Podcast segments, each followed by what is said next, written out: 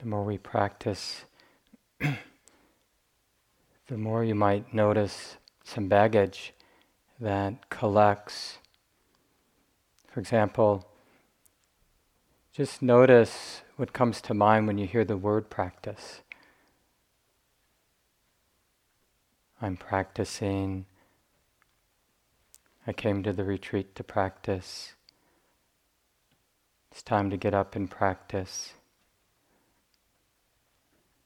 We use that word a lot, and uh, it collects baggage. And one of the ways that it can get skewed is this idea that practice is all about finding the weeds, plucking the weeds in the mind. And there's a lot of truth to that understanding of practice, being vigilant, guarding the senses, uprooting the defilements or the torments of mind. But using that garden metaphor, there's more to being a good gardener than getting rid of weeds. Right? There's the cultivation of what supports the life of the plant, good sunlight, water, soil, So, tonight I'd like to talk about some of the wholesome qualities of mind that really support this process of awakening, this natural process. Always reflecting on the practice as a natural unfolding. And so, our job or responsibility as a practitioner is how to, how can we affect, support this natural process, strengthen it, weed out what needs to be weeded out, support what needs to be supported. These are the four exertions, the basic definition of right effort in the Buddhist teachings. We want to abandon what's unwholesome, prevent unwholesome qualities from arising, but we also want to develop the wholesome qualities and maintain them. And so tonight I'll talk about the wholesome qualities in terms of the four Brahmaviharas, the four divine abodes of loving kindness, compassion, appreciative joy, and equanimity. And specifically, not so much as a mental training, which is one of the ways people practice from time to time, where they're formally doing a meditation on one of these four beautiful qualities of mind, but more as attitudinal uh, intervention in our practice, sort of something we bring in, some new soil we bring into our practice that really uh, supports this natural process of waking up, of seeing what the mind hasn't seen before, and letting go of what needs to be let let go of.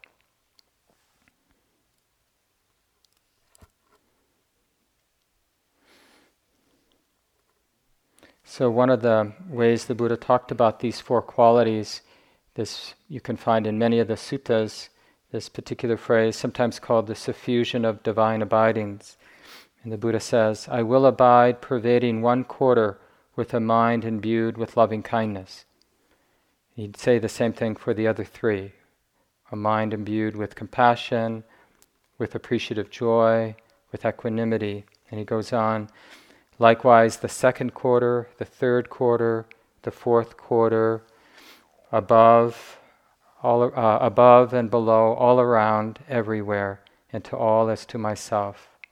I will abide pervading the all encompassing world with a mind imbued with loving kindness, abundant, exalted, immeasurable, without hostility, and without ill will. So we chant this at the center where I work and teach in Minneapolis every morning at the beginning of the 636.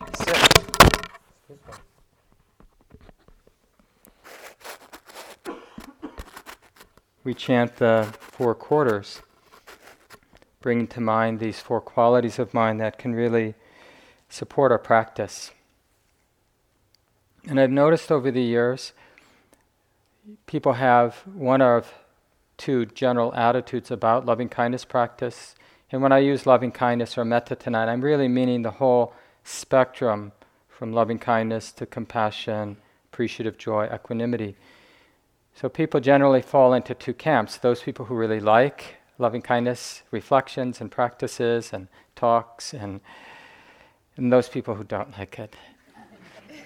and the interesting thing, both groups seem to really benefit from the practice and from the reflection. And including the third group, those people who don't know yet whether they like or dislike it, it's probably good for you too if you fall into that group. This is from Ajahn Sumedho. I'll be sharing some of his teachings tonight. He has a funny story talking about when he first arrived in England as a, you know, a Buddhist, a Thai forest monk, having practiced with Ajahn Chah in Thailand for a number of years. And uh, uh, he asked the local people that were coming, showing up at the monastery, Do you practice metta? And they said, Oh, I can't stand it. So I asked, Well, what do you think it is? And they said, Well, it's that smarmy whitewashing of your mind where you say you love absolutely everything. You're supposed to try to convince yourself that you love your enemies and that you love yourself. Can you imagine spending an hour just thinking about how you love yourself? He goes on, he says, I realize they didn't really understand metta. Metta is not an idealistic state of mind.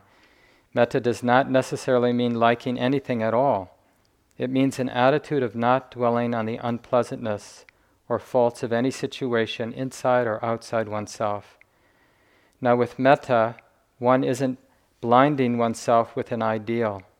Instead, one is witnessing the unpleasantness in a situation thing, person, or in oneself, without creating anything around it. You simply stop the mind from thinking, I hate it, I don't want it. That's what I consider to be metta. So, this is a, a useful counterweight to any idealistic notions we have about metta. I mean, they can be useful to a degree, but you know, the Buddha often used the negatives because they were a little bit more concrete in our actual experience. So, for example, nibbana, this could be a very idealistic term about enlightenment or freedom, but the basic definition the Buddha used was the cessation, the ending of greed, anger, and delusion in the mind. Well, that makes it really understandable. I mean, we may not realize that, but we can at least intellectually understand. We can imagine even because we know what it's like with greed, anger, delusion in the mind. So it wouldn't be that. so metta is non aversion in the mind. Now, that we probably experience in moments from time to time. A mind that relatively, or maybe in a very deep way, free from aversion. And it can be inspiring those moments when our mind isn't afflicted in any way by aversion.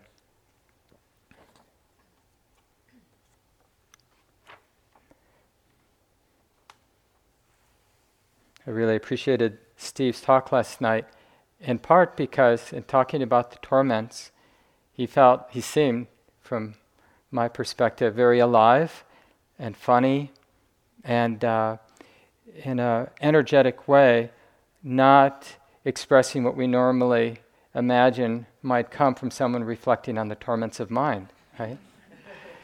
and there's something in that humor, in that lightness, that also has the quality of metta. There's something loving and uh, wise and free and uh, being light. Because being in, in, the experience of what's difficult, often difficult, the torments of mind, the pain in the knee, boredom, wanting to be home with our cat or our partner or our food. or somebody said, my latte.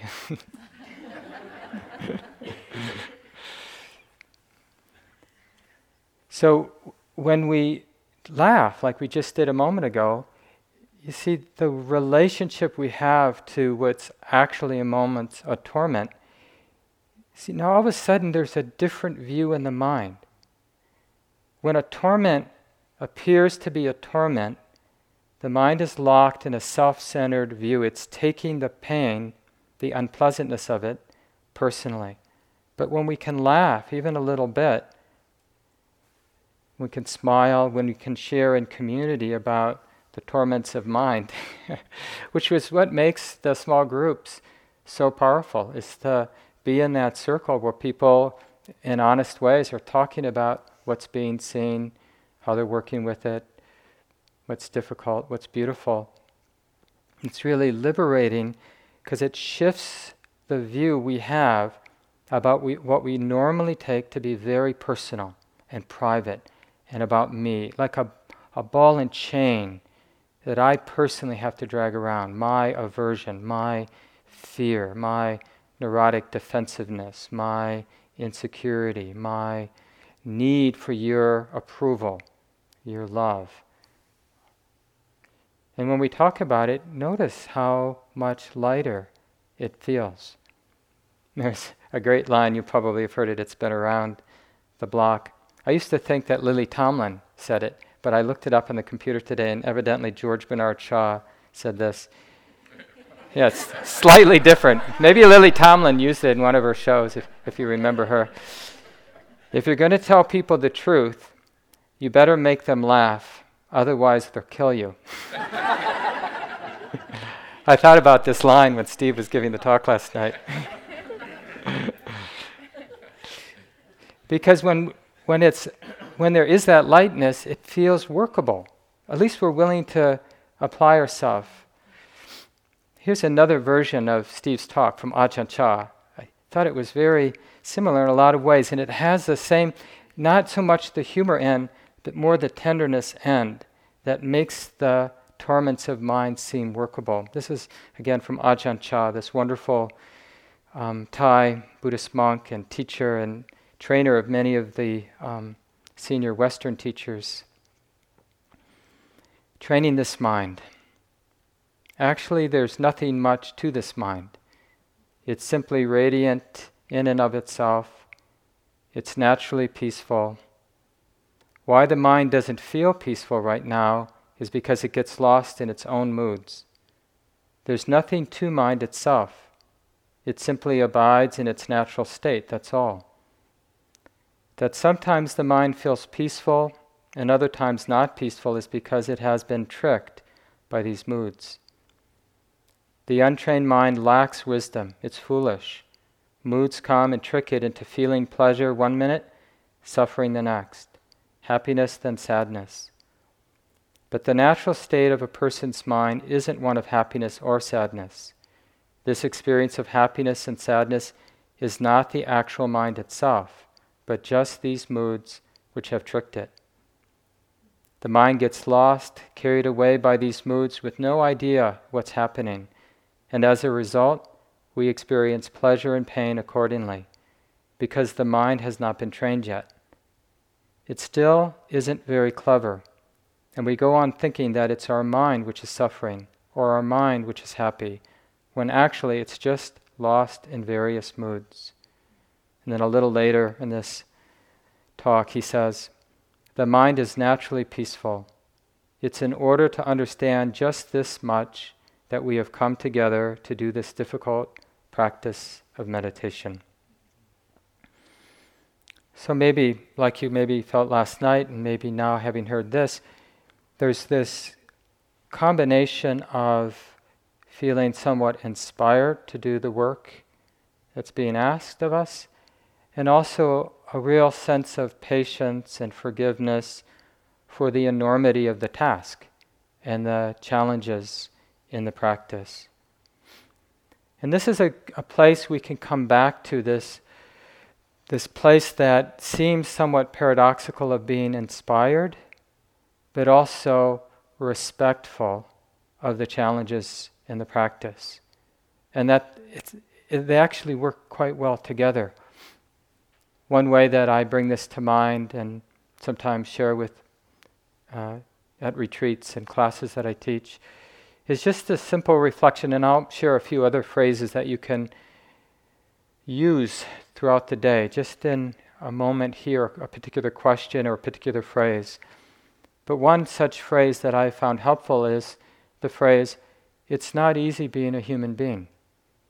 Now, we're not using that phrase theoretically, but the phrase itself brings the attention, the wise attention, the wise and kind attention to the experience of the mind and body. So when we say it's not easy being a human being, there is right here and now the experience of being a human being. So we're tuning in to how it is being a human being. And you can be more specific. It's not easy having a conditioned mind with habits and fear and greed.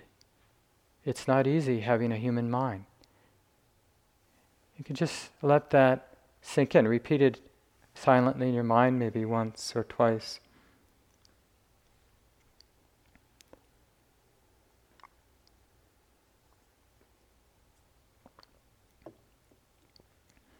Of course, it's not easy having a body. The pains and the pleasures of the body are confusing, right? It's not easy having a body. It's not easy having an aging body, a sick body, having to care for the body. At lunch today, some of the staff and Steve and others were talking about hair. It's not easy even having hair.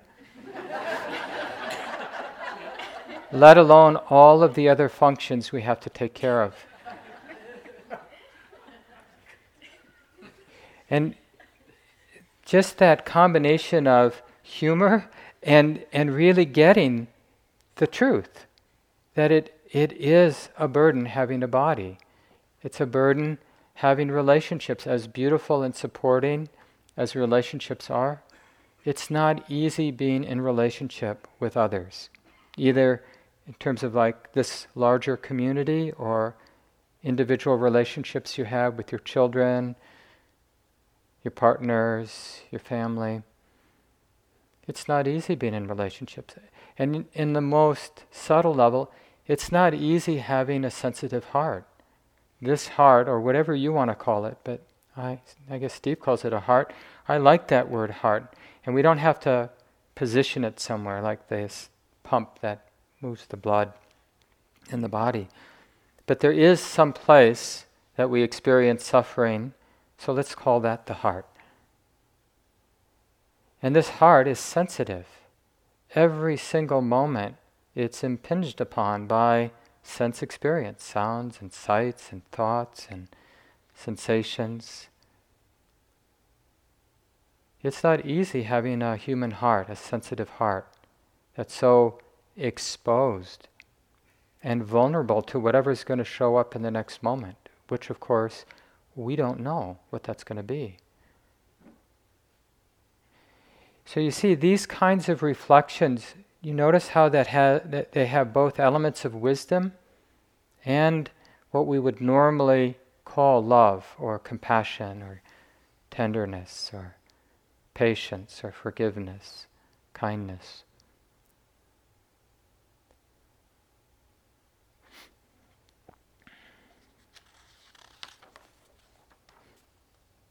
When we use a phrase, you, you, and you're going to need to find your own, I'll suggest a few, but and I, as I've been mentioning in some of the small groups, you might have a particular question that really brings the practice alive or balances the mind. So if it's caught in some aversion, can correct that.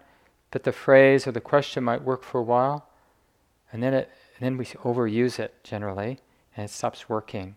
So we have to renew like ways to bring love and wisdom in a, back into the practice in a fresh way, in a real way, instead of thinking we can do the practice on automatic pilot. Well, it worked before, so I'll do it again.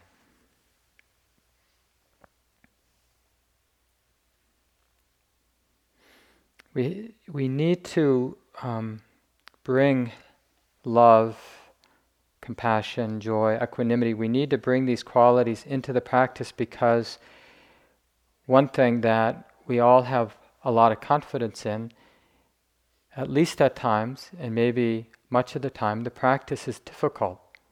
It's challenging. And how does the mind how is the mind conditioned to relate to what's difficult?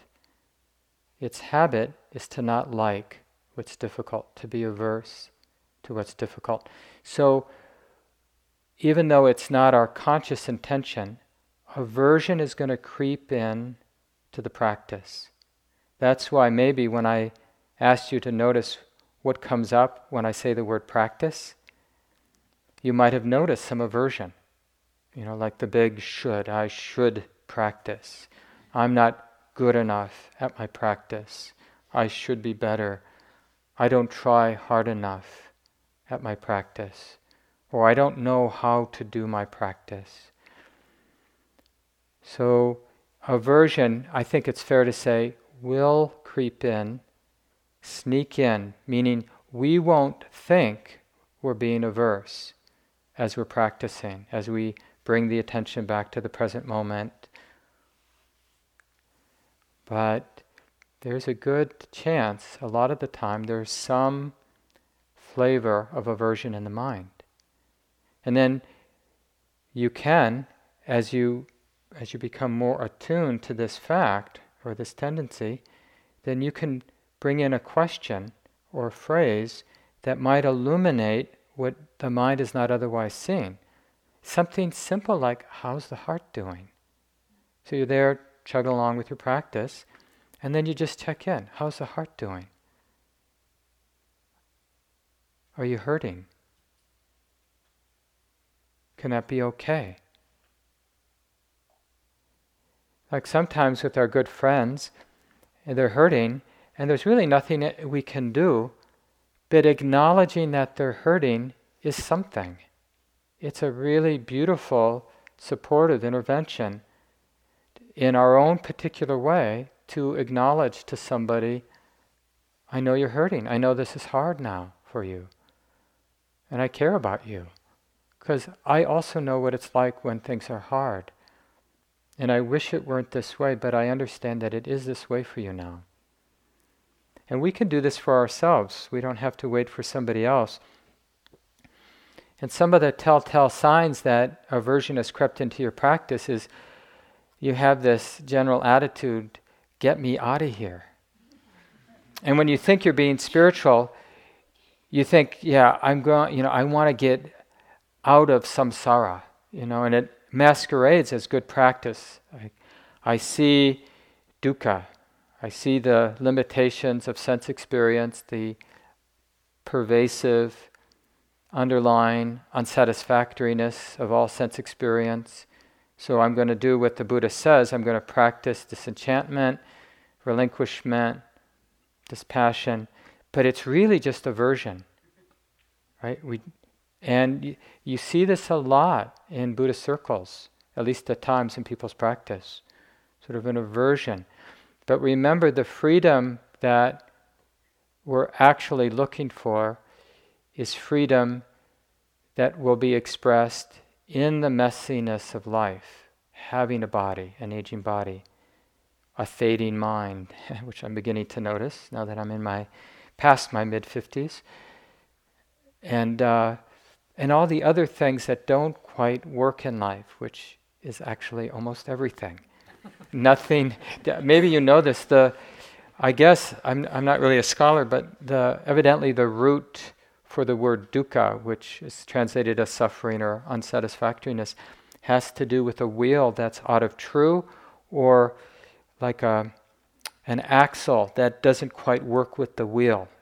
And, it, and the whole system, you know, the cart just does not work very well. And if you're sitting on it, it's not going to be a good ride.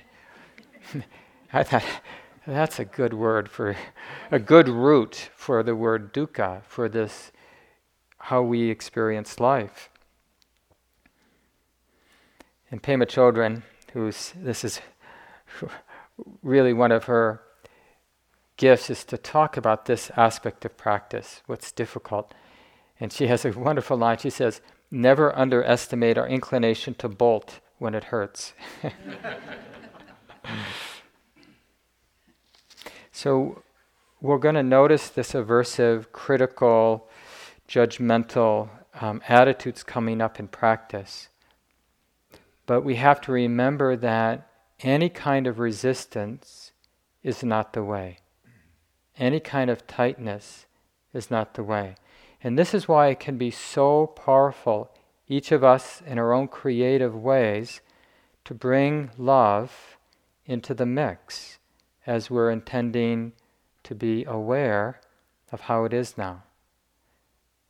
And we have to find a way to do it that isn't sentimental, that isn't forcing or idealistic, but that's actually real. The heart that cares is connected, is involved in this waking up process, this opening up, seeing clearly process. This is Sayadaw U He says you have to accept and watch both good and bad experiences. You want only good experiences. You don't want even the tiniest unpleasant experience. Is this reasonable? is this the way of Dhamma? No. No, and so it's so clear to us that if we act as if that is an appropriate way, like I'll sit soon as I organize my body so there are no unpleasant uh, sensations, or you know, get your room in order, or whatever else you always feel we have to do to control our experience, to manage what's unpleasant in order to practice, before we practice, instead of realizing that this is exactly what the practice is about, including things as subtle as uh, our experience being confusing or ambiguous, which happens a lot.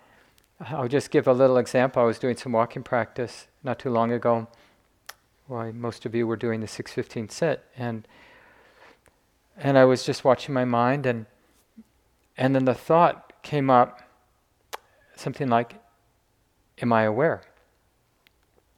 And uh, and I noticed some contraction like the mind needing to know whether I'm being a good practitioner doing it right. And that like needing to nail it down actually gets in the way of the practice. Sometimes we don't have to check whether there's awareness. It's like too big of a move. Some of you have heard this talk where Joseph Goldstein gives this example. I think he was in like second or third grade, and as a science project, they were growing carrots, and uh, being like a lot of us, you know, he wanted to see if they were growing. So he'd dig up, you know, to look down there. Well, it actually, it's, it's a kind of aversion to need to know, to be uncomfortable not knowing.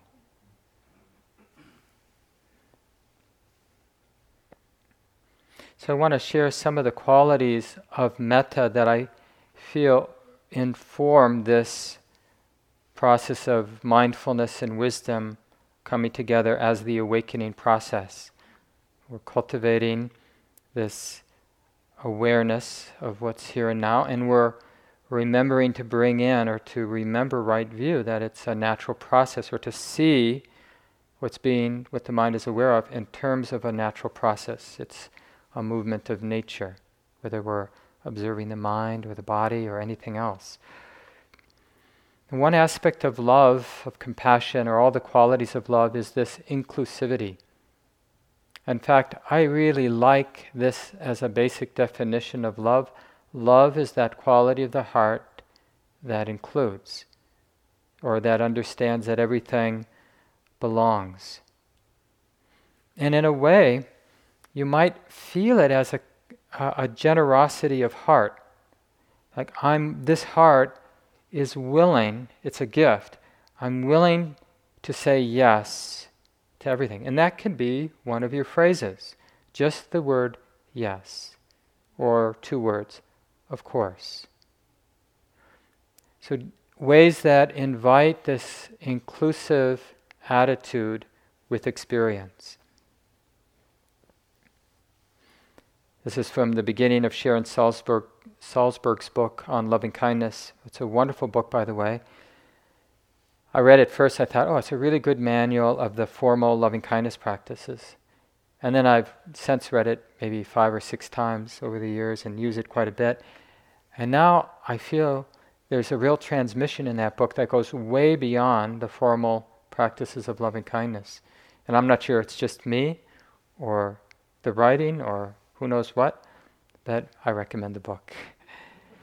And so early in that book, she has this quote Great fullness of being, which we experience as happiness, can also be described as love.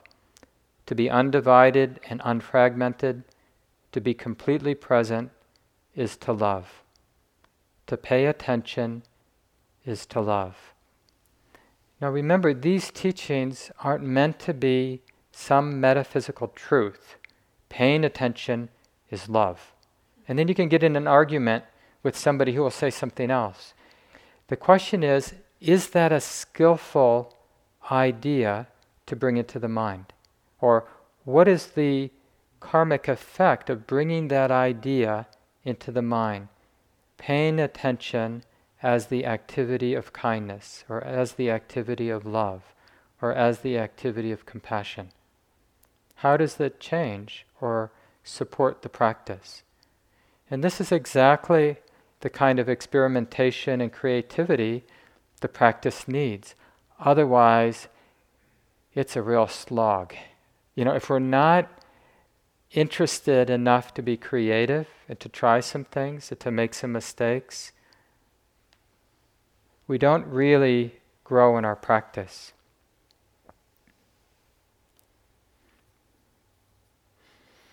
We often hear this idea that mindfulness doesn't care, right? Like a mirror doesn't care what shows up in front of it. Well, it's the same with love. Love, by its very definition, knows how to connect or knows how to meet what's arising in experience. In formal, uh, structured metta loving kindness meditation, there's a technique of expanding the field of loving kindness, where we're, some of you know this, we're using different beings and different directions. And until there isn't any place that feeling of loving kindness can't go. So, in our awareness practice and integrating love, loving kindness into the awareness practice, it's the same thing.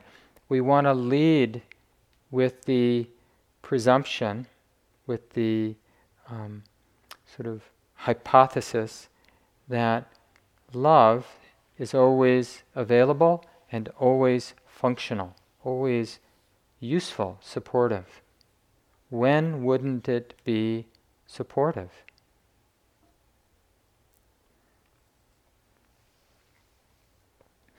Joko Beck, who died a couple years ago, a wonderful Zen teacher in the San Diego area, she has this little teaching that I think relates to loving kindness.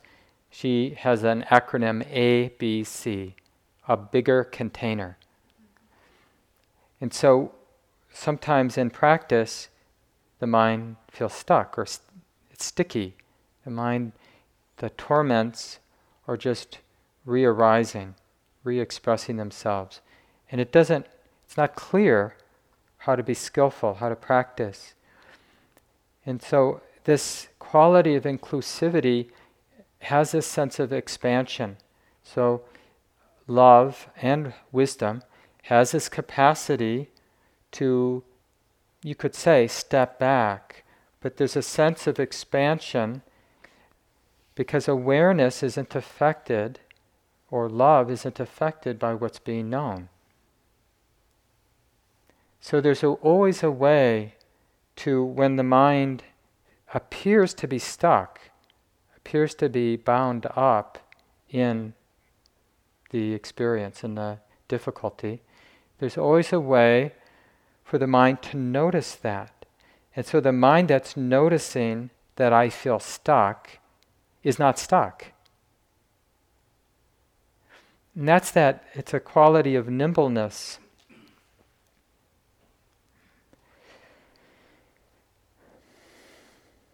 another quality of um, metta, loving kindness, is it has this capacity to be gentle and kind, yielding, you could say. So it's not aggressive, it's not controlling. It knows how to care without an agenda. Like if we put it in terms of relating to somebody who's sick, we would never, it would never be appropriate to go to a loved one who has cancer and say something like, I really care about what's going on. I really want to be here for you. But if you don't start improving pretty soon, I'm just not going to be able to handle it. And I'm going to have to withdraw. But isn't that the attitude we have toward the difficulties in our mind? It's like, okay, I'll practice with this for a while. Or even with the pain in our knee. Okay, I'm going to be with you for a while, but that better have a result. You know, I'm expecting one of those times when I look at the pain in the knee and then it breaks up, and then there's just that light sort of movement of tingling vibration, no pain anywhere. So this is the uh, this softness, this gentleness, this willingness to connect. it's not uh, it's not a contract. It's an in- inherent capacity to yield, to receive, to allow. It's a fearlessness, really, that we see sometimes in the mind, in the heart. Uh, somebody who used to teach at IMS regularly, Corrado Pensa from Italy, he coined the term, I think, affectionate awareness that he used a lot. And you can just check right now. It doesn't take more than a moment. You know, as you right now relate to the body, or right now relate to this experience of sitting and hearing a talk and noticing how the mind is. That it's it is possible to relate in a gentle, yielding, accepting way. It's not a stretch for the heart or mind. It's actually available. What makes it a stretch is we forget to call upon this capacity. Now imagine how different our life would be if we had called on this capacity of the mind to relate with gentleness and acceptance and patience. Imagine if we had called on that all the times that it would have been functional. How much more skillful we would have been in life, and how much more the body and mind wouldn't have suffered from unnecessary tension, contraction. Just that simple remembering to invite in the quality of gentleness. I catch I do this a lot on retreat and, and even during my daily practice, you know, I'll be stomping around doing things. And and it would just occur to me, you know, I could just be a little softer on the floor, you know, my feet on the floor. Or how I'm reaching. Or like I'll catch myself cooking and there'll be a very subtle violence in how I'm chopping or how I'm moving things around, just a, a, an aggressiveness. And then it just occurs to me, oh, it doesn't have to be this way because my mind and body actually knows another way. I know how to be gentle. You could even use the word relaxed here. Another quality of loving kindness that I, I feel supports wisdom, the work of wisdom, is this nimbleness of love. And I've talked about this already in different ways. But one of the images that's used in the tradition is love, metta, knows how to fill the space or to meet what's arising. And the image that's used in the same way that you could pour water in any shaped vessel, and the water is going to fill that vessel perfectly love, when it has some momentum, when it's unconditioned love, not a personal kind of love, it knows how to meet the moment. That's why there are these four expressions the basic friendliness of metta, and compassion is when this wisdom and friendliness of metta meets what's difficult, then it naturally morphs into what we call compassion. That quality of mind that knows how to get close to what's difficult. That's what compassion is. It is the quality of mind that knows how to be close to what's difficult. And appreciative joy or mudita is that quality of mind that knows how to be close to what's beautiful. And equanimity, or upekkha, is the quality of mind that knows how to meet, to be close with what's confusing and ambiguous and uncertain. It's not going to demand that it be certain, because sometimes things aren't certain, a lot of the time things are ambiguous. And if we didn't have a quality of the heart that knew how to show up, then a large portion of our lives we'd be destined to be aversive in. So thankfully, we have these four qualities. The idea being, the way the Buddha taught, that takes care of us. That with one of these four, some combination, we can meet life as it actually is.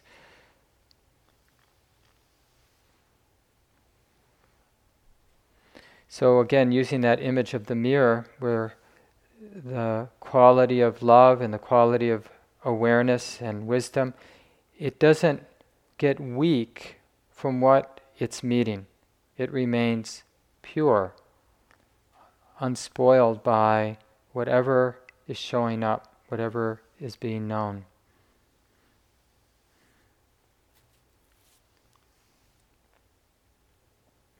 Another aspect of this nimbleness of love is it had this image, it's lying in wait.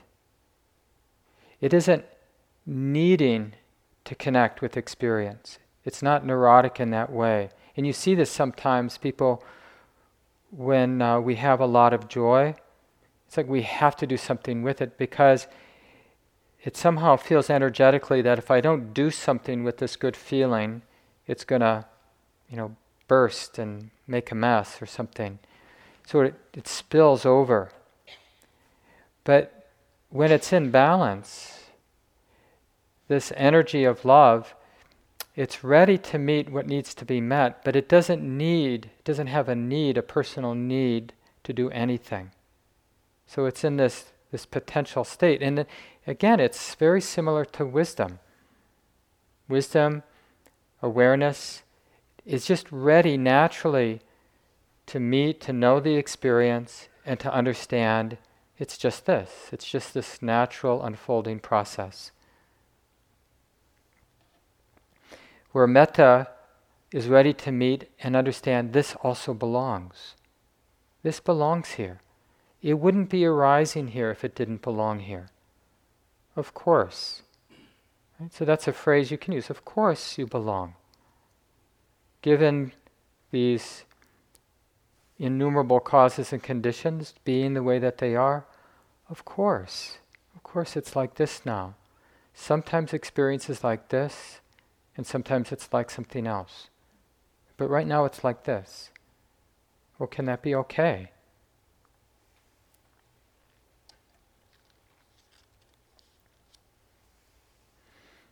Ajahn Sumedho talks about um, being a senior monk, training other monks, and uh, all of a sudden, well, not all of a sudden, but it just became more and more obvious that it was a problem. He just noticed being really jealous of some of the other monks, per- perhaps some of the nuns. I don't know what time this was, whether there were a lot of nuns around at that time, but anyway. And uh, of course, being a senior monk and being a monk generally, it's like, I shouldn't be jealous. And so the tendency of the mind, as he described, would be to repress it because I shouldn't be jealous. And he talks about how he had to work on work with it. Then I reflected on it. And this is an example of that nimbleness. Like how is the mind going to get itself out of this pickle of thinking we're practicing by suppressing or repressing something that we think is shouldn't be there. Then I reflected on it. I said, You are obviously doing something wrong. You've tried everything to get rid of it, but it doesn't go away through all your efforts. Then I realized that the problem wasn't really with jealousy. The real problem was the aversion to the jealousy. Now, how many times have we been told this exact thing? You know, it's not this, it's the not liking of this. But it's amazing how deluding this can be because we always think it's this. It's the knee pain that's the problem. Not it's not that I of course I don't like it. It's knee pain. You know, it just makes so much sense. It seems rational to hate what's unpleasant. That was the real problem. So then I started feeling jealous. Uh, so then, when I started feeling jealous, I'd say, Oh, yes, jealousy again. Welcome. And I'd de- deliberately be jealous. I'd think, I'm jealous because I'm afraid that person is better than I am. I bring it into full consciousness. Now, this is a little trick or creative move you can try sometimes as a particular kind of medicine when there's a particular thought that is very seductive, then repeat it, intentionally repeat it in the mind so that you're really seeing it in full view. You're not embarrassed. This is what the mind is saying to itself. Okay, and then you say it and you welcome it. I'm jealous because I'm afraid that person is better than I am. I'd listen to it, really watch it, and befriend it, rather than saying, rather than saying, "Oh, here it comes again," I've got to get rid of it, I'd say, Oh, jealousy, my old pal. I learned a lot from jealousy.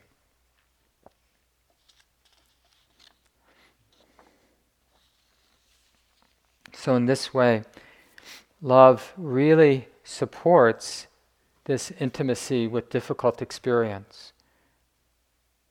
Really sees, it's in contrast where it really sees what's unnecessary I've made this use this example in some of the small groups.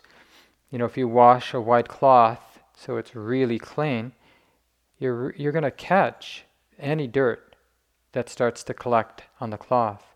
But if it's really dirty, it doesn't show up. So when you have the quality of non-aversion well established in the mind, any aversion that creeps in is really going to show up. And that's the problem is we don't catch it.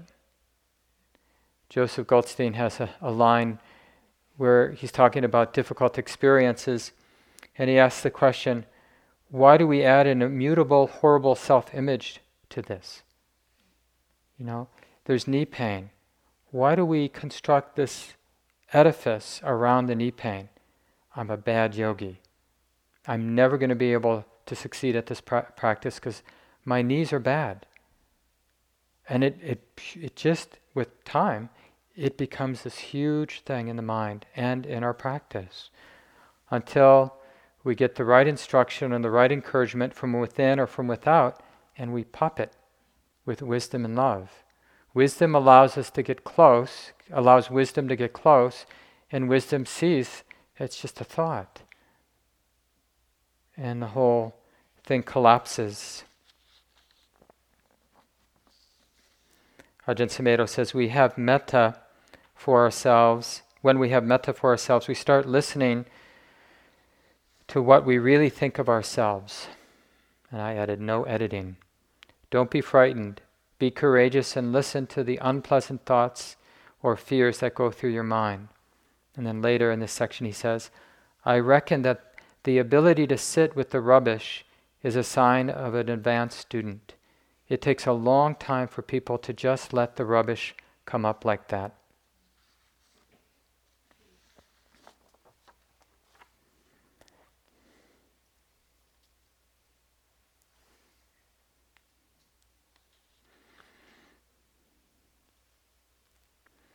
So sometimes we think, um, you know, especially the point I made a few moments ago about metta being soft and yielding and gentle it can be this idea that it's weak, and that somehow, if we cultivate this attitude of mind, that people will take advantage of our kindness.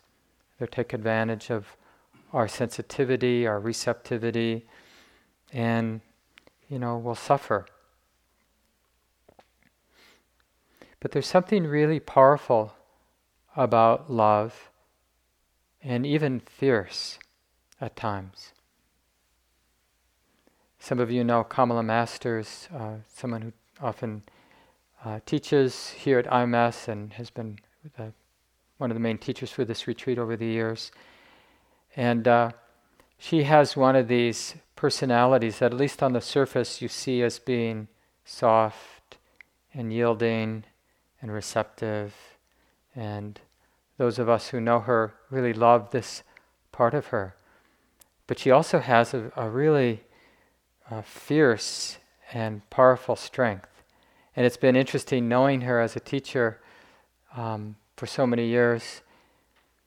And uh, just seeing that now, I, I, think it's partly me being a- knowing her and being able to see it, and maybe partly that how she expresses herself has changed over the years. I'm not sure, but just seeing more clearly that quality of strength and power. This is what the Buddha says. It is in this way that we must train ourselves by liberation of the self through love. We will develop love, we will practice it, we will make it both a way and a basis take our stand upon it, store it up, and thoroughly set it going. And you know, if you've read uh, some of Sayadaw U Tejaniya's books or been able to go on some of his retreats, he talks about momentum in practice and how we want to keep supporting the conditions that lead to momentum.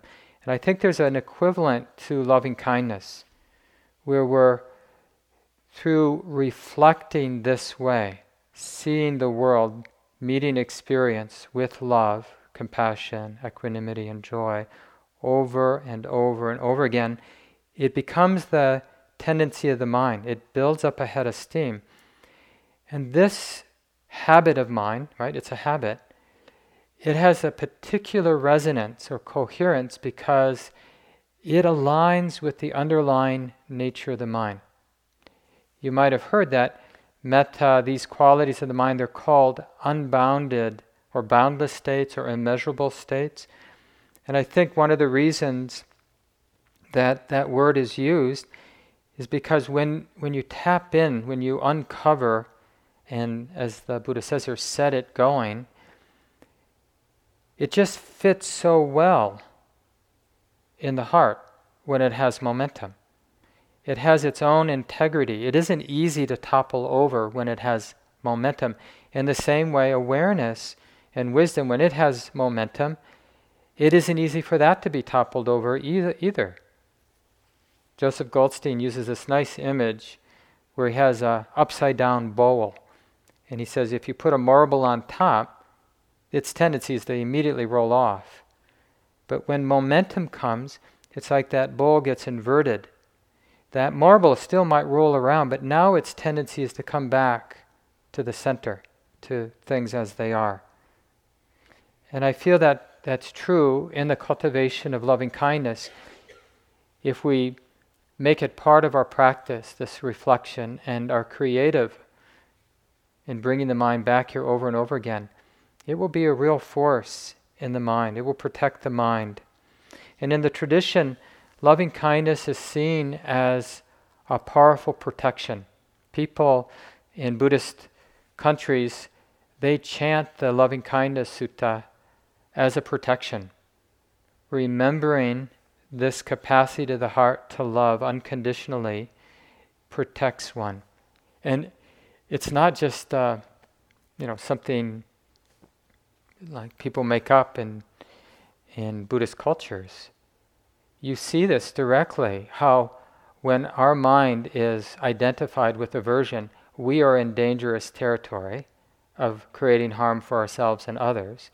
And when our mind is deeply established in the attitude of loving kindness, we have real immunity from a lot of the dangers, the very real dangers in life.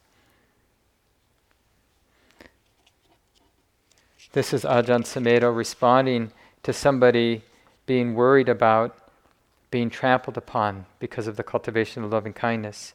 And it's a really powerful response. He says, if you think kindness is a sentimental niceness that you apply to every situation equally, then of course it's not going to work.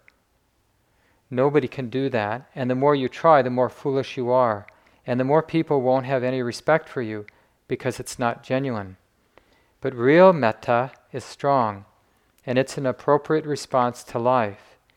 It isn't a kind of bland niceness, but an alertness, a responsiveness to pain and pleasure, and to other conditions that we must bear. Metta isn't pretending that everything's all right, but rather it's about not making problems, not compounding present pain or ugliness with the aversion that comes out of ignorance. It's the ability to be patient and accept the flow of life as it happens. To carry negativity with you is one extreme, and the other is trying to pretend that everything is all right all the time. This pretense is a deluded state of mind. Real metta, real wisdom work together. When our responses to life are not coming out of ignorance, they may not necessarily be glad. They may be quite sharp and even wrathful, but they can still be filled with metta. This means that they're appropriate responses rather than reactions arising out of desire and fear. Metta can be a slap or it can be a pat. It's not in the slapping or the patting. Metta is in the wisdom of the mind that's behind the action.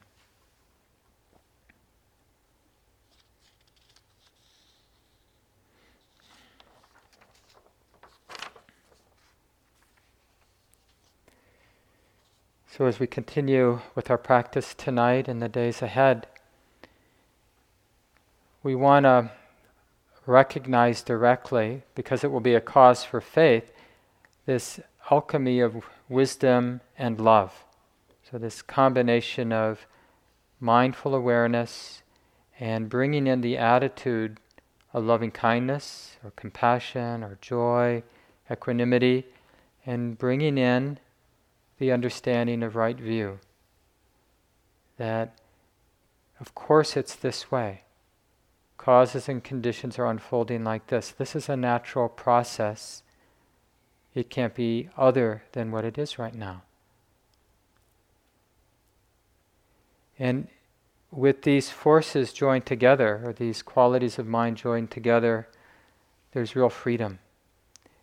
Already the mind is experiencing some freedom, right? Freedom from aversion, freedom from the mind being disconnected and unaware.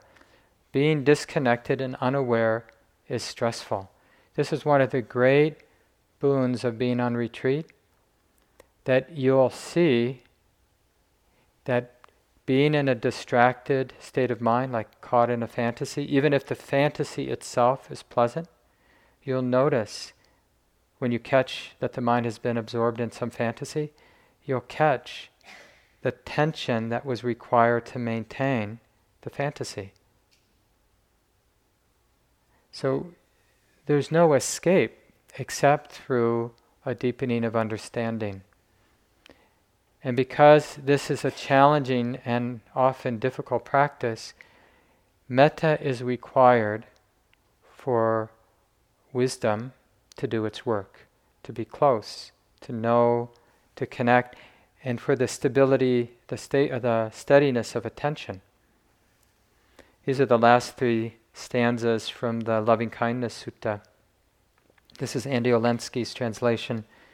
He says, or the Buddha says, develop a mind of loving kindness, unbounded toward the entire world, above and below, and all the way round with no holding back, no loathing, no foe.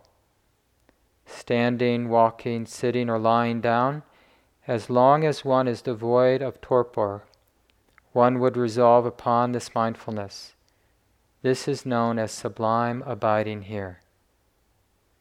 Without falling into mistaken views, endowed with insight and integrity, guiding away greed for sensual things, one would not be born again into a womb. So, free from the cycles of suffering or samsara.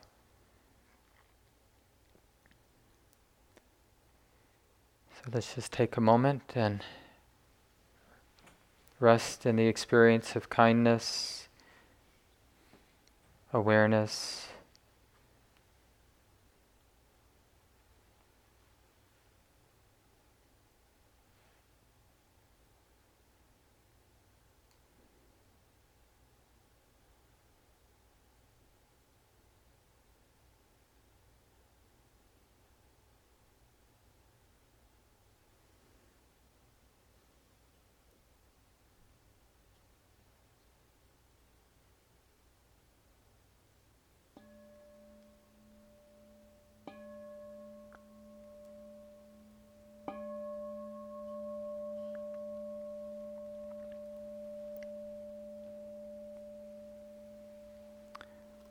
For movement practice. Thank you for listening. To learn how you can support the teachers and Dharma Seed, please visit dharmaseed.org slash donate.